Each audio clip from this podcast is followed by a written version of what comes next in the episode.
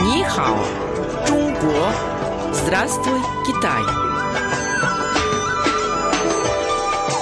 Международное радио Китая, 100-серийная программа Нихао, Чунго. Здравствуй, Китай.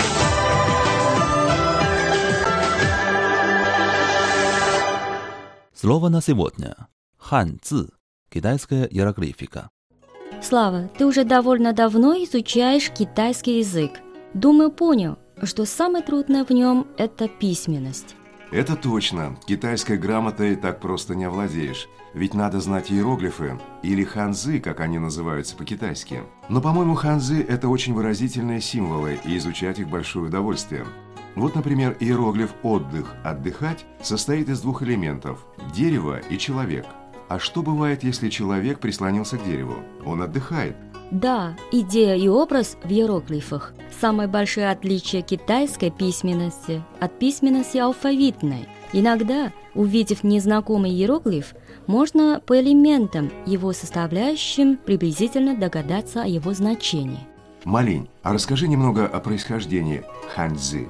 Ханзы – это единственная идеографическая, то есть выражающая идеи письменности в мире, которая используется до сих пор.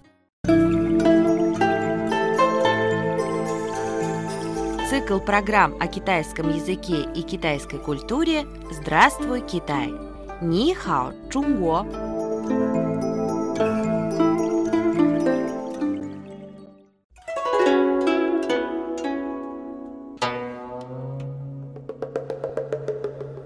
По преданию, много тысяч лет назад жил человек, которого звали Цанг Цзе. Когда он увидел на земле причудливые следы животных и птиц, к нему пришла идея о создании письменности.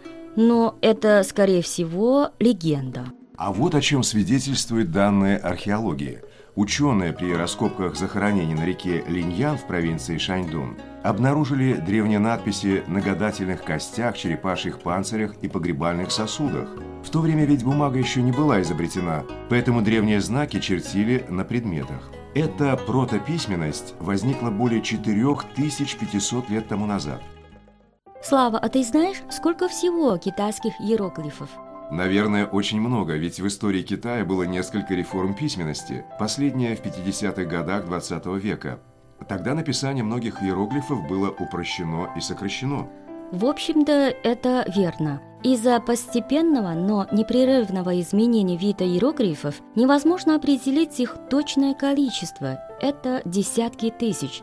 Но надо сказать, что иероглифов, используемых повседневно, гораздо меньше.